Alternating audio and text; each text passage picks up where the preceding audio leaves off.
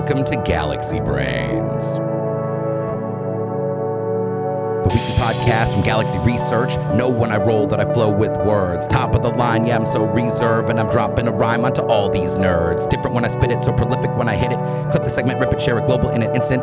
Present when I gift it up in heaven with the mystics, and your knowledge insufficient, so you better just admit it. Danger, straight from the manger. Dirty when I'm flirting with the words I endanger. Range across the beat, so you all better tune in. Crypto on the street with the guy Viktor Bunin. Who's in, who's not? Flying on the beat like Howard Hughes in shock. Yo, and I'm lightning when I zap, blow the fuse. And pop can't defuse this rock, share and fuse it's hot. Never doubt the drive, cause until the day I die, I'll be bringing it alive, raining better than the sky, dripping wet. Don't you ever wonder why? See me gripping, never tripping on the truth that underlies. And I'm not like other guys, we're not like other teams. Something we believe is that freedom can achieve. Everything we've dreamed, never callously claimed, always heady when we're ready, start up Galaxy Brains. As always, I'm your host, Alex Thorn, head of firm-wide research at Galaxy Digital. Thank you for listening to Galaxy Brains. We have a great show for you today. As I mentioned, Viktor Bunin, head of protocol specialist at Coinbase, is our guest. We'll get into it about infrastructure, Bitcoin Lightning integration, crypto's value prom- pr- uh, proposition, and it's a great interview. And of course, we'll check in with our good friend Beimnet Abebe from Galaxy Trading, as always, to discuss markets. Big day, Fed day today. We'll get into it. But before we get to all of that, I need to remind you to please refer to the link to the disclaimer in the podcast notes and note that none of the information in this podcast constitutes investment advice or an offer recommendation or solicitation by Galaxy Digital or any of its affiliates to buy or sell any securities. Man, I'm breezing, dude. I'm going quick. I'm feeling this beat, Phineas. Uh, we have an awesome episode, truly. We're going to get into some really great stuff with Viktor. He's been working in crypto infrastructure since at least 2019. Um, and, you know, Coinbase is a big player in this. So I'm really excited uh, to share our conversation with you. It was a good one. And uh, But let's get into it with Beimnet and start the show.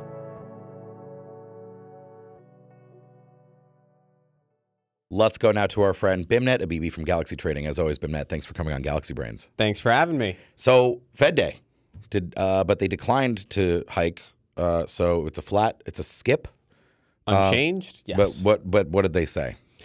Uh, so a couple of things. Uh, they kept rates um, as is, um, and they increased their uh, forecast for where um, interest rates are likely to be at the end of 2024. even known as the higher dot plot. for longer? Correct. yes. Even so higher. they they reiterated the message of higher for longer via their tools of, of forward guidance, which is you know encapsulated by by the dot plot. Yeah. It went from a dot a median dot of about 4.6 in the end of next year. 2024 Yeah. uh, at the end of 24 Yeah. to uh, about 5.1. So de- so so- decent, and it surprised the market um, in a meaningful way. Yeah. And I think that was by intention. Um, and I think what the Fed is basically trying to assess is, you know, the, the last leg of inflation is, is really tough to beat. And if market expectations get too ahead of themselves, it would actually be counter cyclical or counterfactual to, to what they're trying to do.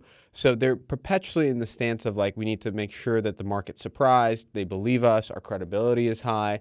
Um, and so you even saw during the um, press conference, you know, Powell kind of reiterate, you know, that kind of messaging. Um, I will, however, caveat that, you know, Powell said unknown so many different times, you know, during, you know, You mean the, press word conference unknown? the word unknown. I mean, there are just so many variables with respect to, to energy prices. Um, like the world of post-COVID is very different th- than pre-COVID supply chains, et cetera. Yeah. How how you know the labor market is structured, you know the fiscal stimulus. There's so many uh, unknowns, and it's it's such a dynamic like economy that uh, it's really uh, tough for them to even believe in their forecasts. And that was the other thing um, that the Fed, you know, sort of made a, a point on today. Um, they increased their expectations for, for growth in 23 and 24 and 25. Wow. Uh, while you know, I think their unemployment stuff, you know, kind of stayed the same, around four percent unemployment for 24, 4.1 percent for tw- you know 25. Yep. Um, but their core PCE uh, estimates, like you know, moved lower Which is their inflation target. which was right? their inflation target. And so they're telling you that they're going to get to their inflation target without really harming employment that much in the forecasts Yeah. and that they're going to be higher for longer. And so that was like the data that, you know, was given to the market. Which is a soft landing scenario, soft landing-ish. Uh, Ish, yeah. yeah. no, absolutely. Um, but again, it, you just realize that he's just s- stuck in such a tricky situation. Uh, personally, I have found more confidence in some of the more dovish elements of the data that I've been seeing recently, and just you know from anecdotal bits of evidence. I do think things are slowing, and that this could ultimately kind of be you know the last sort of big hawkish surprise, or not big, but moderately hawkish surprise um, from the Fed um, in a while.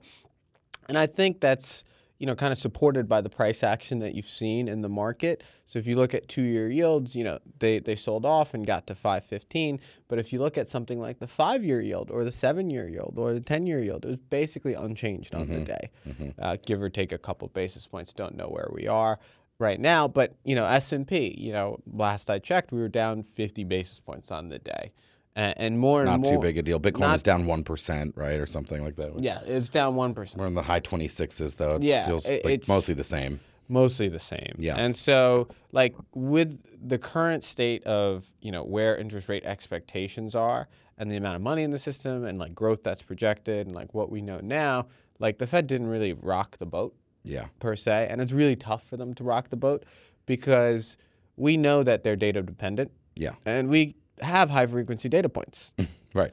And so they're- you're, you're primarily seeing the same data they're seeing. Primarily. Yes. yes. Right. And so it's a matter of like, is your reaction function that you think of the Fed's reaction function the same as the one that they have for the So the surprise was the higher dot plot at the Mm-hmm. end of next year, which, but you know, that's relatively mm, small of a surprise in the scheme of things. It- It wasn't a sure. surprise hike or Yeah. a surprise cut or anything like that. It wasn't like dramatic or a huge shift in language. It was, Langu- it was it was a lack of an additional cut or yeah, yeah a skip. Um, it's interesting. They do. They are in that rock and a hard place, but rock and a hard place. This That's isn't the I'd Super. Bowl. We said big day, Fed day, but you know this is more like a wild card game or something at this point. Yeah. it's not like the fireworks even, we were I feel seeing. like we were insulting wild card it's not. games. I know it's not like the fireworks we were seeing earlier in the year. Yeah, I mean, Um, it's just quite quite telling. I mean, it just shows you where we are in the cycle. Chugging You're along here. closer to the end rather than the beginning, and there's less surprises from the monetary policy side of things, and there are probably more surprises that are going to come from the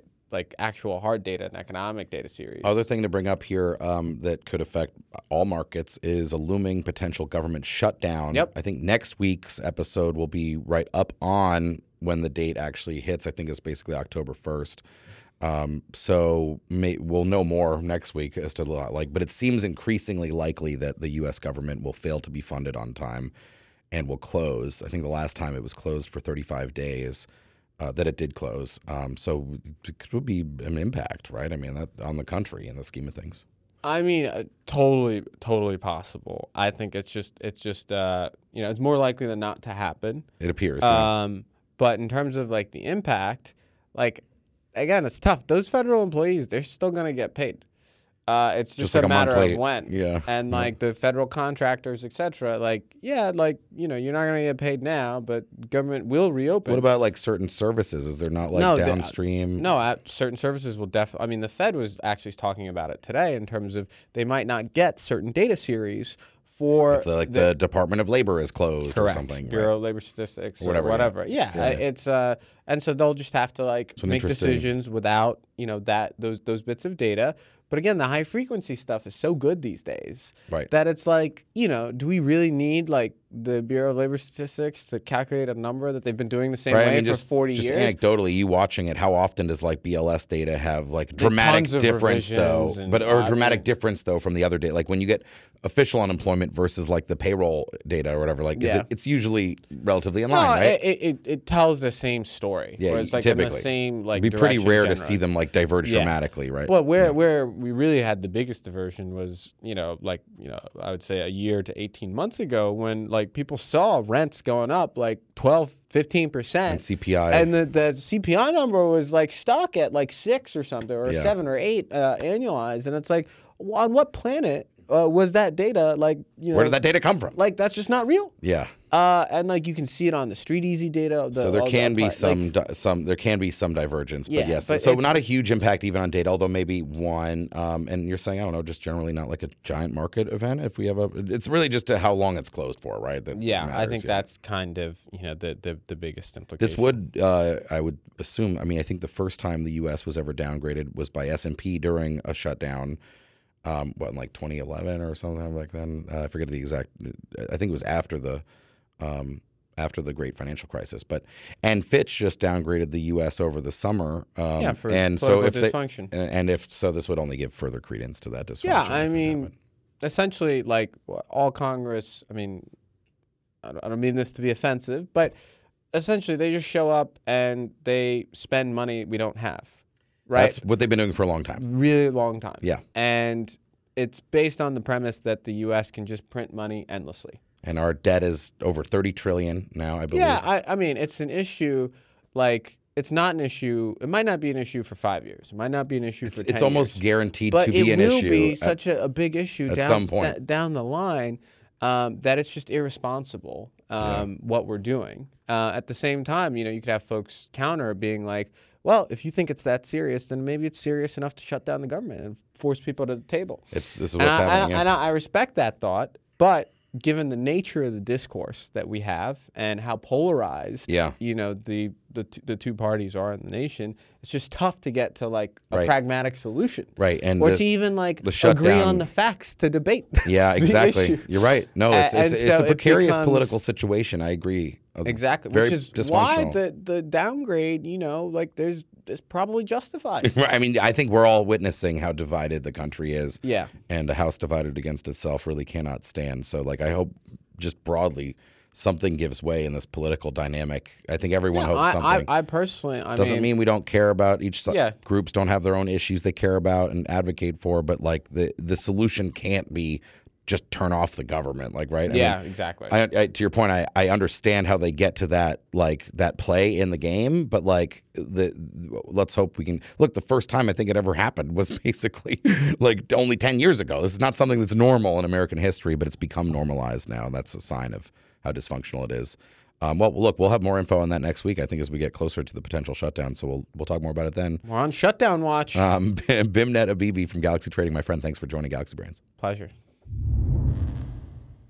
Let's go now to our guest Viktor Bunin from Coinbase. Thank you, Viktor, for coming on Galaxy Brains. Yeah, it's my pleasure to be here. So, um, what do you do at Coinbase? I, I know I, we've talked before about the the role protocol specialist.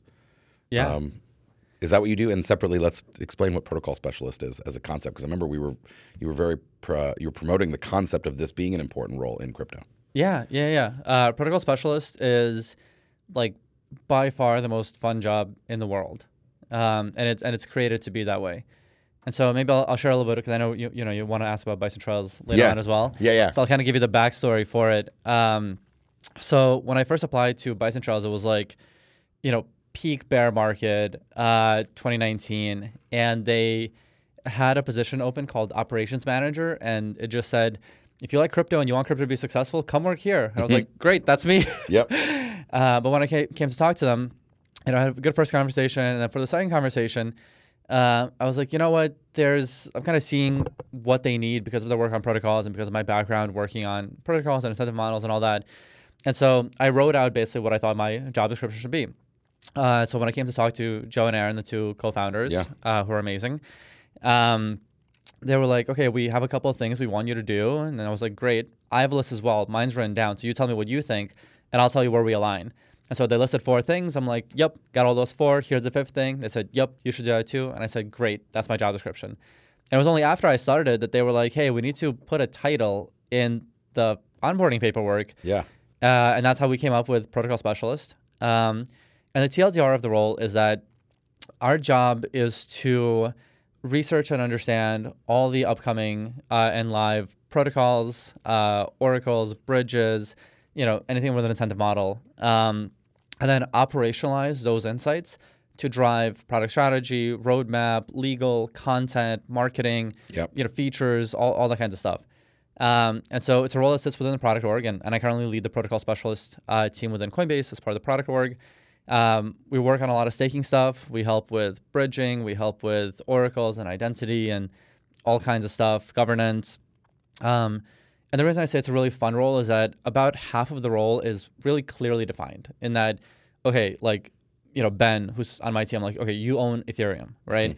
And so you know that you're responsible for like understanding all the upgrades and like seeing what's coming down the pipe. And like, you know, right now people are talking about, um, you know, increasing the max effective balance of validators Right. or like capping how many validators can enter The that churn limit time. and stuff. Yeah, Yeah, churn yeah. limit. right, right. Christine on our team wrote, published a great short report on that last week. So Yeah, Chris, Christine's wonderful. yeah. Um, and so like you're responsible for knowing and doing and like working with the teams at Coinbase to like help them understand what's going on and, and plan for it and all that stuff. And so that's half the job. The other half the job is open ended, right? It's very entrepreneurial, in that there's a ton of opportunity out there, right? So like, which protocol should we be supporting, right? It's your job to go and figure that out and like make Right. recommendations for us, right? Um, or for example, there's like optimizations that we can do on the infrastructure side, or there's like governance things that we can do, or you can find other opportunities, for example, in MEV, right? Right. And so I work super closely with the Flashbots team for a couple of years. Uh, you know, we run MEV-Boost, which is a Flashbots Yep. uh, software. Um, you know, at Coinbase Cloud, uh, and then Coinbase Retail and Custody and Prime, like you know, everybody everybody uses it. Uh, but it was really like our responsibility to not only figure that out, but also just make sure that you know we're super comfortable with the way that you know things work, that we understand you know kind of all, all the edge cases, that we communicated well to customers. Um, and if you consider the role, it's actually quite nice because there's nobody else that's really responsible for a lot of this stuff. Right. Um, like product managers, engineering managers, like they all have full-time jobs that they're already doing. Right. And so having something like a protocol specialist to supplement everybody else's work and, and take the charge of some of the stuff is really helpful. It's really interesting. It's like the research and then operational glue. Um, because, like you said, I mean, a, an engineer, their job is to implement. We can't. We, they're busy. Yeah. You never have too many um, engineers, right? They're always going to be busy. Um, I really like this. I think we, um, you know, at Galaxy with Galaxy Research, we do do a sim- play a similar role. Um, I would say with less replacing the operational implementation part of it with like public publishing. Yep. But like it's again, there's it's nice that both of our companies know and recognize the va- first of all how novel and complicated the space can be. You, you actually really do need people whose job it is to like follow it, figure it out, Yeah. make recommendations about how to do it. Um, so yeah, you mentioned Bison Trails. Let's let's talk about because this is how I knew of you first, and and um, this is a Bison Trails is an infrastructure company um, that I was one of the first staking as a service type firms, right? Yeah. Um, but was acquired by Coinbase, which is how you ended up at Coinbase, right? Because you were at Bison Trails, and um, that was you said 2019. This was maybe at the very beginning of the concept of public blockchain infrastructure. I think there was really only Bitcoin mining then, or, or Ethereum mining, right? There was um, there were some proof of stake networks, but it hadn't been institutionalized in a way that there was infrastructure providers. What was it like back then? And, and by the way, I think we said Bison Trails did do Bitcoin mining Yeah. um, and was early then in staking, and then that's how the whole staking of a service thing. But what was it like then? Compare it to today. Like how how much more sophisticated is the infrastructure side of the public blockchain world now? Yeah. You know, That's a it's- lot, but you know, give me the Bison Trails then and now. Yeah, I mean, you know, back then, um, there were a couple of companies that were around before us, but Yeah. when Bison Trails came onto the scene, I mean, like we just totally dominated. Um, the way that we ran infrastructure, and, and even now, the way that we run infrastructure is the best in the entire industry because we're entirely cloud based. We're multi-cloud, multi-region. We use, you know, all the kind of like top technologies um, that you can, and so I think that like one of the interesting things is that um, right now there's a ton more infrastructure providers, and there's a ton more low-cost infrastructure providers, and so I think that um, you know there's still kind of like this ability to run things in a really like institutional enterprise grade way, right? And that's something that we specialize in, and you know we do extremely well.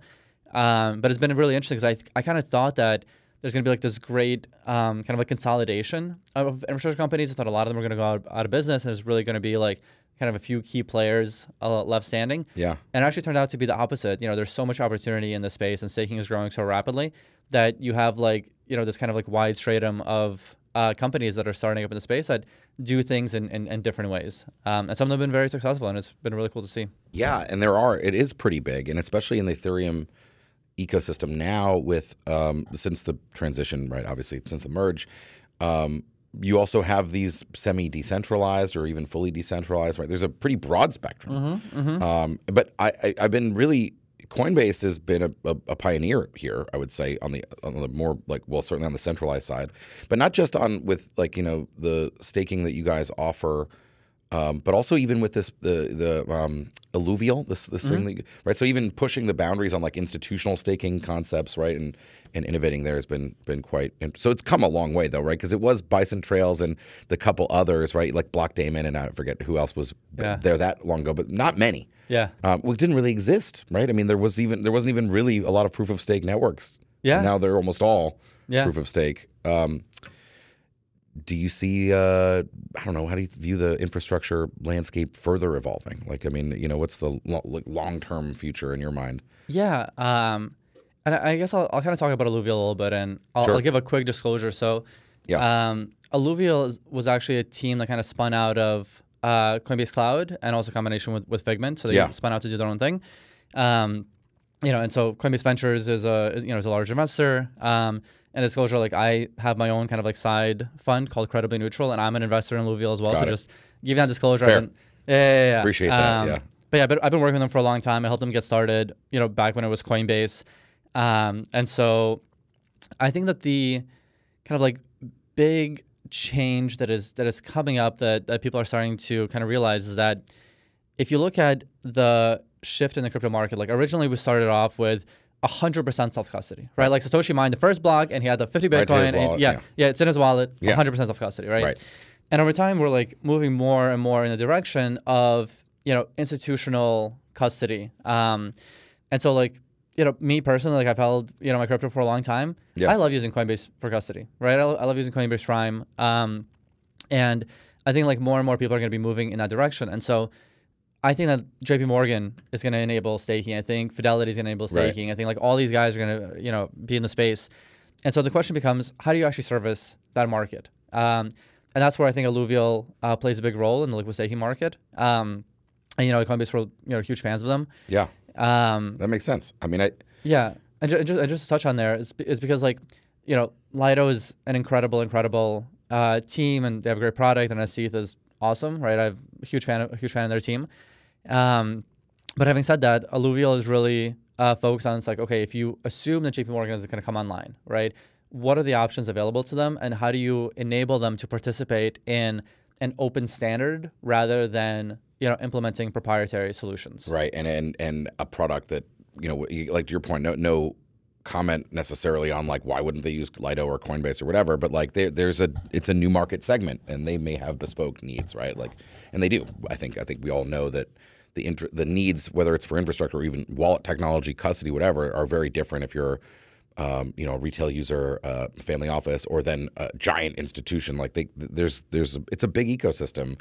Yeah. Um, and I think there that makes a lot of sense. There's room for um, players that service on each like level of that um, Yeah. ecosystem. Um, do you think that that's a good question? By the way, I think Citibank just announced that they are they made Citicoin basically, which is very similar. The way I understand the announcement, this public announcement, um, similar to what JPM has has and had been doing for years with JPM Coin, right? Um, do you think that how long? Put it this way, not with either of them in particular, but how long before we finally get what you said about them participating in the open standard versus I think both of those examples, as far as I understand it, Citi and JP are still like you know permission private DLT type solution. How long until they connect to the open internet of value, or not? How long? You know, what are the barriers in your mind? Like, are we heading there? Right? Does crypto become financial infrastructure for TradFi? yeah, yeah, yeah. Um, maybe th- maybe this is a hot take to some, but a very cold take to others. sure.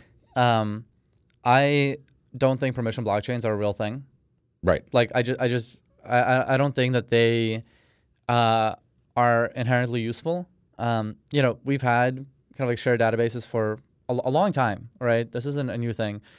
And so when I kind of look at it, I'm just like, um, I think it's a good stepping stone, but I think that there is no future where uh, permission blockchains are the thing that wins, or even the thing that gets used by like you know institutions sharing things. And, and you know we have a lot of data on this. We have ten years of data of like people trying to do this, and it just not really going anywhere.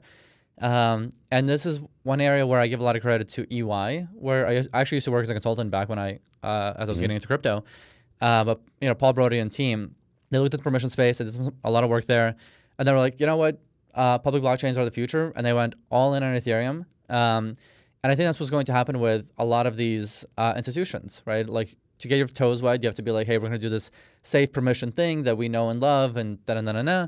Uh, but then you do it, and you're like, okay, that's not really meeting our objectives. We're not able to get the network effects. We're not able to get like all the folks that we'd like to use to actually use it. Um, and so you end up having to switch to public blockchains by default over time. And so I think it's a good first step, and I think you Yeah. know they're on the way. I love that you said that. I I was uh, director of blockchain research at Fidelity, where we also tried a lot of you know And there were so many. enterprise blockchain use cases. And some some of these you know organizations had like hundreds of members. I like, remember uh, there was a time I believe when State Street apparently I think was employing like 50 Hyperledger engineers or something. Oh, wow. I Yeah, yeah, forget. Uh, This is years ago, but um, this is like 2018. I, I love that you said that. I don't. I think to me the value of a public of blockchain is to allow and enable parties that don't know each other, or in some cases can't know each other, or even in additional cases might know each other and be enemies. To still achieve final settlement in a disintermediated way, and right, if we know each other, if you're business partners or you're a vendor to me or whatever, we have a legal contract. We can fall back on that. Why not just use a you know a SQL database or something like that? Yeah, yeah, yeah. And, and I also think that um, the permissioned aspects of what they're looking for can oftentimes be built out on public chains, right? Good like, point also. Like you can whitelist things, Right. Right. Uh, and so you can gate access pretty aggressively. The things that are hard to do is to get things like privacy uh, in terms of your data or who you're transacting with or whatever, whatever, Right. right? Even though it's anonymous. Um, there's a bunch of solutions that are being built in that regard. Yeah. Uh, and so my wife, Lisa, um, is CEO at Aztec, which is a privacy layer too. And so I'm hoping that like a lot of these things will start kind of like pushing the boundaries of, of what is possible uh, on chain. Um, so that these institutions feel much more comfortable using public blockchains and you know permissioning some of the components of what they're doing, Right. But also leveraging privacy for some other components of what they're doing. I think that open technology standard, standard being as in widely adopted, agreed upon format that that the public blockchain offers is very powerful, right? Yeah. Um, I think the hope for some of those big corps that we mentioned, maybe that are doing a per- more permissioned, uh, we'll call it experiments, as far as I understand it today, is that at some point they make a, at least make a bridge. I can see a world where you have the private internal thing; it's still built on the same standard, so it's easily compatible, and then you just can bridge in and out, right? If you want to move stuff around inside your big bank, sure, you can. You don't have to use the public chain. Why do it? It's costly, right? But if I want to withdraw my stocks or treasuries or dollars or whatever it is or coins, right? Like, then there's a bridge, basically, some kind of bridge. What do you think about that? I don't I don't believe in that. Yeah, No, just just because that would be like an intranet internet version of the world, but you don't like a hub and spoke. You, you yeah, just you don't you don't think that's necessary. I just don't think useful? it's necessary. Yeah. Like I think that at the end of the day, I think that all of finance will move on chain. Just straight up, Yep. right? I think there will be, you know, off chain computation, there will be a lot of this stuff. But when you really think about it, like, is there a good reason for why um, you know, equity ownership isn't like like known like who you know, like which addresses have have what or whatever, whatever, uh, or which accounts have what. And it's like you look at the current system of how things are built and you realize it's all kind of an accident, you know? Like, you know, the reason you have kind of like all equities being, you know, kind of held by by one company that's the tracking DT everything. Yeah, the DTCC. Yeah. Right, right, right, right. Um, is just kind of a fluke. Like they just had all these papers and they're like, hey, all these paper equities are wild. We should really do something about this. It really right? is true. I've told the story before. They called the paperwork crisis. Actually, Yeah. they were literally like dropping certificates in the mud and stuff. They were like, you know what? Let's give them all to one party. Yeah. That's it. It rose out of necessity. It wasn't designed sort Yeah. of proactively. Yeah, and so and so I don't take for granted that like things can be a different way, you know, and um, because of that, when I kind of look at you know the design space, I try to learn from what was done before, but I'm also not like this is the correct answer. You know what I mean? Yeah, I think that's a I, I, that makes a lot of sense. I think if we redesign the system from scratch, what would be the optimal way to design it, right? And you think the public blockchain is a clear clear use case here. Yeah, absolutely. Um, it's a that's a big topic and a really interesting point of view. Thanks for sharing it. Uh, well, let's move on because we have a, I have a couple other questions I want to ask about. Um, one that I want to talk about, and we'll get right into it now, and uh, I have other stuff too. Let's talk about the Lightning Network. You uh, were on Twitter. Um, you were deputized on Twitter by, I believe, Brian Armstrong at one point, saying we are going to look into it, and Viktor is going to lead that effort. And then you documented a little bit, right? You, I remember there was a selfie with Elizabeth Stark of Lightning Labs there, and later, anyway, you guys have now announced Coinbase had announced on Twitter that they they you will be moving forward to integrate the Lightning Network at Coinbase, which is Bitcoin's fast, cheap layer two for right. It's a state channel network. It's bidirectional payment channel, not just for our audience. I think we've talked about it a fair amount on this show. So, um, what was that? I, I think based on your description of being a protocol specialist, this makes this fits right in that role, right? Of both learning about, then helping operationalize or theorizing and performing research on whether to operationalize what benefits are. Anyway, you went on this journey. Tell us about this journey, um, and and also why why why did you look into it, and what did you find? Let's t- t- talk about why Coinbase is um, integrating Bitcoin's Lightning Network. Yeah, yeah, yeah. Um, It's a big big giant Yeah. Lightning Network pile of question for you. Uh, a, a lot of stuff. And so um, I think one thing that people don't know is that I've actually been involved with Lightning Network for a long time. Um, so I worked with Elizabeth Stark uh, and Lightning Labs team, some other folks, to actually organize the first Lightning Summit back in 2019 uh, in Berlin. And so, I, you know, I, I haven't stayed as close since then, but like, you know, I've, I've been around. Um, and it's wild to think that was four years ago, soon, soon, uh, soon to be five. Right. And so I'll try to answer all the bits that you asked. Let's, So just think- start. Let me help you out here. Why, why then is was Coinbase interested in looking into it? Yeah, I think um, I think a couple of reasons. I think the first thing is that you know we've been looking at it for for a long time. Um, you know, and Brian's tweeted about it, and obviously, you know, there's there's folks internally that have been looking at it. Right. Um, and so this is the Bitcoin scaling solution. Um, and so there was never a question of like, will we ever support? Like, it was never like we're never going to support this. Right, thing, right, you know, right. Not, not that kind Sure. of stuff. Um, but it, it- you know, it's really when you look at something like Lightning, um, you have to consider kind of like the adoption. You have to consider the volume. You have to consider the usage and the requests and and you know the technology itself and, and all kinds of stuff. Um, and I think that for many years, Lightning has been quite challenging, right? To to use, to run.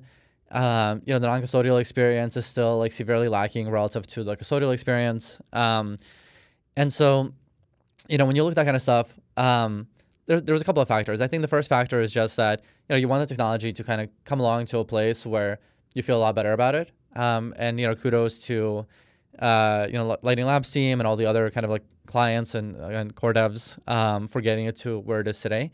I think there's definitely still a lot of room for improvement, Yeah. but you know, kudos to where they where they got it. I think the second bit is around uh, continued adoption, and so you know having you know a lot of the major exchanges add support for it, having Binance add support for it, having folks throughout the industry start using it more and more, and start kind of like sharing some of the metrics around uh, growing and continued usage, growing uh, TVL, growing Mm-hmm. volume. Um, some of these things are not as easy to kind of suss out, but once you, Totally. you know, start asking questions, you, you get some some good estimates. Um, and the last bit is, um, you know, Lightning is aligned with Coinbase, right? Or, or rather, Coinbase is aligned with Lightning. Maybe is a better way to put it. And that Coinbase is unequivocally unequivocally uh, pro Bitcoin. Coinbase onboarded more Bitcoiners than anybody else in the world by far, um, and we've been pro Bitcoin for a long time. And so, helping uh, Bitcoin get to one second, one cent uh, transactions um, is something that's really important, Right. right? And, it's, and it's aligned with with what we want to do. It's aligned with economic freedom, um, and it's aligned with the mission of what we're trying to accomplish. That makes a lot of sense. And and so you went on this journey. I saw you talk about Lightning Labs, and but you you, you talk you had a tweet uh, uh, when a couple really only about a week ago probably where you. Uh, where Brian said you guys were going to integrate it, and then you had listed a whole bunch of people that you talked to, Yeah. uh, and um, just some that I'm recalling. And I apologies if I'm leaving some people out, but like for example, Alex Leishman at River, right? They they have a big Lightning node, and um, and of course Elizabeth Labs, um, Elizabeth, Elizabeth, Elizabeth Stark, Tim Lightning Apple. Labs, yeah, Tim Apple, exactly. Um, so what did you find about the state of it? Because so many have, there are a lot of it. I mean, Binance has it, a bunch of exchange have it. The team Cash App has Lightning, right? River, I mentioned, is, has a good Lightning experience. Like, what is the potential use then? Is it is it is it similar? I mean, I, is it deposits and withdrawals for Coinbase users if I choose to use Lightning? Is that is that where what you guys are thinking as a first step here? Yeah, yeah, yeah. And I, think that's that's kind of what we shared around, um, you know, the deposit withdrawal uh, flow. I think that when you think about what you know, what are the most important things to consider? Um, there's there's a whole bunch of ways in which you can use Lightning, right? Like you can use it for remittances, you can use it for payments, you can use it for, you know, merchant adoption, Right. you know, yada yada yada. Um, there's a whole bunch of stuff. Yeah, true. And in the long term, like if you think that Bitcoin is going to be, you know, a money for the world, then like all these use cases are, going to be the right use cases, right? Right. And so when we look at, uh, you know, Coinbase and why we decided to go with like retail support first, Yeah. um, it's just, you know, you have to think about how do you prioritize of like what's the highest value add, right? And I think being able to deposit and withdraw uh, on the Lightning Network is something that's going to be a huge unlock. Yeah. Um, because I think like onboarding flows generally, people sometimes forget how important it is and how much of an un- unlock it is. Uh, you know, and Coinbase has I don't know what our latest numbers like 100 million plus Right. users or you know, whatever whatever it is, Yeah. right? There's a lot of folks. Yeah. that's a, that's a big number. Yeah. right. Um, And it matters too, like you said, for on ramping and off, particularly for things that are like L2s. Like I, I, I always like, sure, I mean, I could buy Bitcoin on Coinbase, then I could send it to my node and I could open a Lightning channel with it, right? But that's a lot of steps. It's very hard. Sometimes I just want to go right from like buying with dollars to having on Lightning, and those those the custodial bridge there is very effective. Yeah, yeah, yeah. And if you and if you really think about it, right, like in the long term, right, if we're looking at like ten years out, there's a really good chance users will never touch all ones, I agree. Yeah. right? And Let's so- talk. Let's talk about that too, because I, Yeah. I totally. I think that's a lot of people think that's true for the the Ethereum ecosystem as well, which is experiencing. I, Coinbase was calling it on-chain summer. I've been calling it L2 season. Right? It's Yeah. like um, partly because of the advancements in roll-up technology and and but even Lightning. I think to your point, it's it's it's clearly reached a threshold where it's interesting and and you're capable of onboarding it from a technology standpoint, right? So even in the Bitcoin, and there's a lot of talk in Bitcoin too about rollups, mm-hmm. and and there's a whole debate about drive chains, which is a whole another type of merge mined thing that. But like again, right? The the L two. Let's talk about the L two world. I mean, do you think that L one? How many L ones do we need then for final settlement? Right? I mean, if if we're really just transacting and computing off chain, and then in some L two environment, and then you know committing on chain and having that be where final settlement occurs. Um, what's your L1, L2 vision for that future that you started to mention? Yeah. There's a couple things I think will be true in the long run. I think that one thing is we have to remember like why are we here? Right? Like we're here to create money. Right? Like like fundamentally at the end of the day, like we are making new and different monies to the things that are in existence today, right? Like and that's the innovation behind Bitcoin. Like I ask people, you know, what did Satoshi invent? Right? And uh, people th- say, oh, it's oh, it's hashing, or it's proof of work, or it's you know Nakamoto consensus, or like all this other stuff. And the reality is, what he invented is a token, right? Just straight up, he invented the incentive model, and so he's not going to get some comp sci award. He's going to get the economics, you know, prize and, you know the no- Yep. Nobel Prize, right, for economics, um, if it ever comes to that, which I think it will. It but should. I think it should. It's it's actually incredible. I agree though. You're saying primarily a creation of new type of money is the Yeah. real innovation here. Yeah. Yeah, and so when I look at L1s, um, the thing that I always think about is, is your token money? And if it's not money, then I don't think you're really playing the right game. Like that is something that you have to be competing on. And there's some people that are of the belief that there will be many, many monies. And I certainly think it's possible, right? There will be many tokens, there will be many currencies, but I also think it's going to be an incredible, you know, kind of like power law there where Right. um, if your L1 is not competing to be a really strong money, and that's a very hard thing to do, and there's a lot of stuff behind that, um, that it's very difficult for me to see kind of like what that relevance is. Yeah. Right. And so I think that's that's the first thing. You have to be competing to be money. The second thing is, and maybe this is a, a question for you. So let's say crypto reaches full adoption, whatever that means to you, Yep. right? What do you think will be the transactions per second, like TPS? Uh, of, of the L1s or Uh, no, just in the crypto, world? crypto. A lot. I, yes. a what- lot. What's your, what- Extremely high number. what's your I don't number? know. I mean, how many transactions are happening today in all commerce? Probably, you know, a million per second. Maybe I don't. I don't know. Actually, I have no idea. Five hundred thousand per second in Okay. the world. Maybe it's ten million per second. I really okay, don't know. okay. And so Maybe it's a billion. Right. And that, well, so I really have no for- idea. Those are that's a giant order of magnitude discrepancy I have. Yeah, yeah. yeah. All all right, I'll say I'll say 10 million per second. Okay. I think it'll be a billion per second. Okay, fair. So, and I'm, what am I forgetting too when I think all the online instant and all the inventor vendor and company payments and bank? Yeah. Yeah, I mean, I, I think that it'll be, um, you know, a lot of IoT stuff. Does that also mean that baked into your number is that you also think the speed of commerce is going to increase? Oh, tremendously. Yeah, yeah. But it's also if you make the assumption that, you know, all of finance, all of identity, all of you know, a whole bunch of other use cases Yeah. are going to be on chain. Yeah. Or like if you have a loan, right? You have a mortgage. you're going to be updating that thing all the time, right? You're going to have money be streaming all the time, right? Like there's a whole bunch of stuff that you're going to be able to do. Right. Um, you know, once the the cost of payments and transactions and updating kind of goes down really significantly. And so when I think about it that way, I also struggle with L1s that are just L1s because I'm kind of like, okay, if you want to get to a billion TPS, I don't care how your blockchain is designed, you're not going to hit a billion TPS on a monolithic blockchain. And so you have to be planning for uh, a modular future, and and you know, and we can kind of debate on like how soon will that modular Totally. future Yeah. arrive. Um, but I also think that, you know, even if you think it's not ha- going to happen this year or next year, which is obviously right, um, these things take a long time to actually build out Yeah. right? And it's very, very hard. And you know, Ethereum's been talking about L2s for a long time. They're just now kind of, you know, starting to get there. But even now, the technology is like not fully ready, Right, right?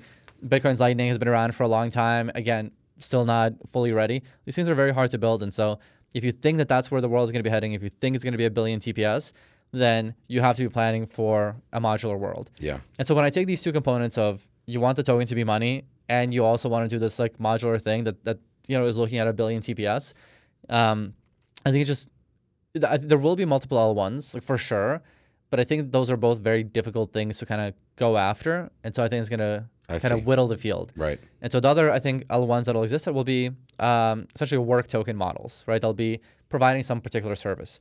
And so when you look at something like Celestia, um, you know, they're, they're doing data availability, right. Right. It's an L1, but it's like providing a thing that people consume. Right. You can't actually transact. Right. There's no. There's no. Uh, th- there's no um compu- computation there. Right. It's just. yes, it's, not, just it's not a general, yeah, it's not a general purpose thing, right? Right. Do you think there'll be um because I when learning about modularity this what we now call modularity which is more about disaggregating the features of a blockchain I think but I, I still just put an L, L- the concept of layered scaling as modularity it's just that this layer you know uh, uh, an arbitrum might have all might have you know actually relies on ETH for DA but it does computation settlement and transactions uh, there right so really the whole concept of layered scaling is modularity right Yeah, We so, just so- got some more- people disagree. the lazy on ledger paper, though, I think I, so I think so, and I and I just think the LazyLedger original paper was just like, wait a sec, we can even be more uh, granular in how we think about layers, right? We can separate the layers inside. We don't. Not everything has to be just a, a clone of the L1, but that rolls up to it.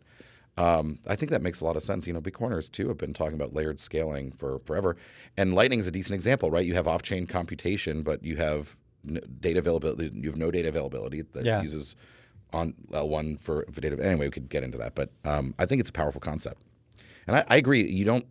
So maybe the Solana crowd thinks that you can scale all the way, um, but even they've started looking into sort of layered concepts. I agree. It's a it's a far cry from fifty or hundred thousand TPS to a billion.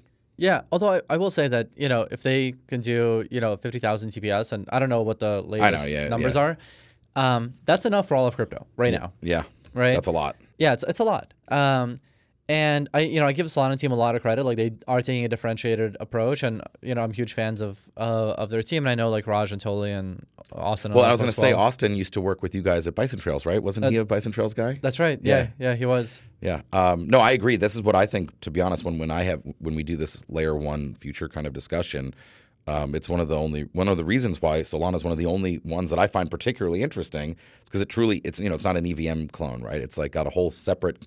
And I find that technological differenti- differentiation to be very notable and interesting, and it is quite of a different approach. Yeah, yeah, a hundred percent. Yeah. Um, that's one of the reasons why uh, I give the Solana ecosystem so much credit. It's that not only did they have a differentiated approach, right, but they really stuck to it and they built, Right. you know, a following around that and a belief system around that. Um, and I do uh, disagree with kind of like the monolithic approach. I mean, uh, you know, As and you I- said, yeah. yeah, and, and, I kind of do also. I mean, as I don't think it. I think eventually they'll have to fall back into a modular approach as well. But Yeah. they're pushing the boundaries though on Yeah, yeah, yeah. this. Yeah. Yeah, and and you know, and, and I think that um, and I've said this to Raj, Raj and Toli and the team. Um, I think that the approach that they're taking clearly does have legs, you know, and if their scalability is like super high and they have Firedancer coming, which will you know another client, client. Yeah. yeah, hopefully, hopefully that'll you know push uh, scalability even higher. Um, and you kind of like push out the need for modularity, and that can be an, an advantage in its own right because if you let Ethereum and you let Bitcoin and you let like all these other folks Yeah. go and like experiment and see what works and what doesn't work, and then you wait it out, and then you're like, okay, I'm just gonna take the best pieces of what you've done and bring it over. Um, then that can be a, really effective strategy as well. Yeah. So you know, lots lots there to talk about. Yeah, we could go on and on about this. Let's step back, uh, sort of ending the end, uh, getting close to the end of this interview. I'm gonna step back and um, you talked about protocol specialist being the best job in the world in general. Like, how do you feel about working again as someone who's been in crypto for a while? How do you feel right now as someone who's working? How important is this technology to the world? I mean, do you feel? To give us a sense of um, your your sense of mission when it comes to working on this stuff. Yeah, I mean, I think um, you know back in so I got into crypto in 2017, Yeah, and then in 2018 I uh, was already living with my then girlfriend, now wife, Lisa, and you know the market was doing terrible and everything was bad and down and sad. yeah, it was it was bleak. it was it was very bleak. Yeah. Um, and she asked me, she's like, "Why are you so into crypto?" And I remember sitting on the couch with her, and I was like, "I have no idea. Let me think about it. I Yeah. just never thought about it." And so I sat there and I recalled a memory that I had completely forgotten about. So this was in in college. Uh, so we're, we're immigrants. Uh, I went to Baruch, which is a city school. Um, You know, and we got FAFSA, which is financial aid, to go there. And uh, I also got a scholarship. And during the time, I was also uh, working at this really terrible clothing store called Rainbow, uh, where it's like this woman's clothing store, and uh, the most expensive item there was like twenty five dollars. Um, and I was, you, you know, during at the, at the time, I was like working evenings. I was working like all weekend, and for my mom's birthday, I I wanted to go and I, I usually gave her money as as a gift, and so I remember after my shift ended at like 10 o'clock, I went to the local uh, Chase branch. I went to the ATM and I wanted to withdraw $3,000 uh, to give to my mom. And the ATM was like, no, sorry, like, can't do it. I was like, well, that's, that's weird. Like, I know the money is there. Uh, so I try again. They're like, no, call this number. So I call the number, I call Chase, and I'm like, hey, like, I'm here. It's not giving me my money. And she says, uh, she said, your daily withdrawal limit is 2000 I was like, okay, well, I am here I'm on a call with you, so just validate, you know, whatever you need to validate, validate, and just give my give my money. And she was like, no, your daily withdrawal limit is two thousand. And I remember just getting irrationally angry. I was so furious. I was like, how dare they not give me my money? Like it's my money. Like what? Right. You, know. You know. yeah. And I got, I was so pissed. Uh, and so I ended up withdrawing the 2000. I came back the next day, took another thousand. Um, and I completely forgot about that memory until she asked me. And now because I think that was the moment that my trust in institutions was broken. I was like, oh, they can just refuse to give it to me. And there's nothing that I can do about it. Um, and so I think a lot about the Im- imbalance of power between individuals and the financial institutions, but also governments. And I look at a lot of stuff that's happening right now where I'm like, hey, I think it would be quite nice. You know, I'm a I'm a believer in financial institutions. I'm a believer in government. Like I immigrated from Russia. I love paying taxes. Not that I love paying taxes, but like I'm happy to pay taxes, right? I pay a lot in taxes. Um, so something like that. But more like I would like for the imbalance of power to be more uh, shifted in, in the in the direction of, in- of individuals. I would like for the institutions that govern us to feel a sense of responsibility for us rather than kind of like doing whatever they want, printing whatever they want, getting getting away with whatever they want. Um, and so I think that's really important to me. And I think like as we're heading into this, you know, coming world of like continued advancements in technology, continued advancements in all kinds of crazy stuff and AI and blah blah blah, um, you need for governments to be responsible um, to the people that they represent. And you think crypto and public blockchains can be a force that helps push that forward? Yeah, I think I think transparency is, is a huge important force. I think the ability for people to self custody, the ability for people to opt out and do their own thing is incredibly important. Um, and I think just the ability to opt out is actually one of the most powerful things because like when there's that release valve, there is a like response to overreach. There's a response to you know undemocratic activity where people can opt out, and that mechanism, which currently doesn't exist because there's no way to opt out of existing systems, um, is the thing that keeps power in check. This has been a great interview, Viktor. Thank you so much for coming on Galaxy Brains. Um, for our audience, you can follow Viktor on Twitter, Viktor Bunin at Viktor Bunin. Um, he's a good follow, and uh, I really appreciate you having you here. I think the perspective has been very interesting. I know a lot of people in our industry feel similarly on a lot of these issues, but again, Viktor, thank you for coming on Galaxy Brains. Yeah, it's such a pleasure. Thank you so much. That's it for this week's episode of Galaxy Brains. Thanks to our guest Viktor Bunin from Coinbase and Beimnet Abebe from Galaxy Trading. Loved this episode. I hope you did too. We'll catch you next week.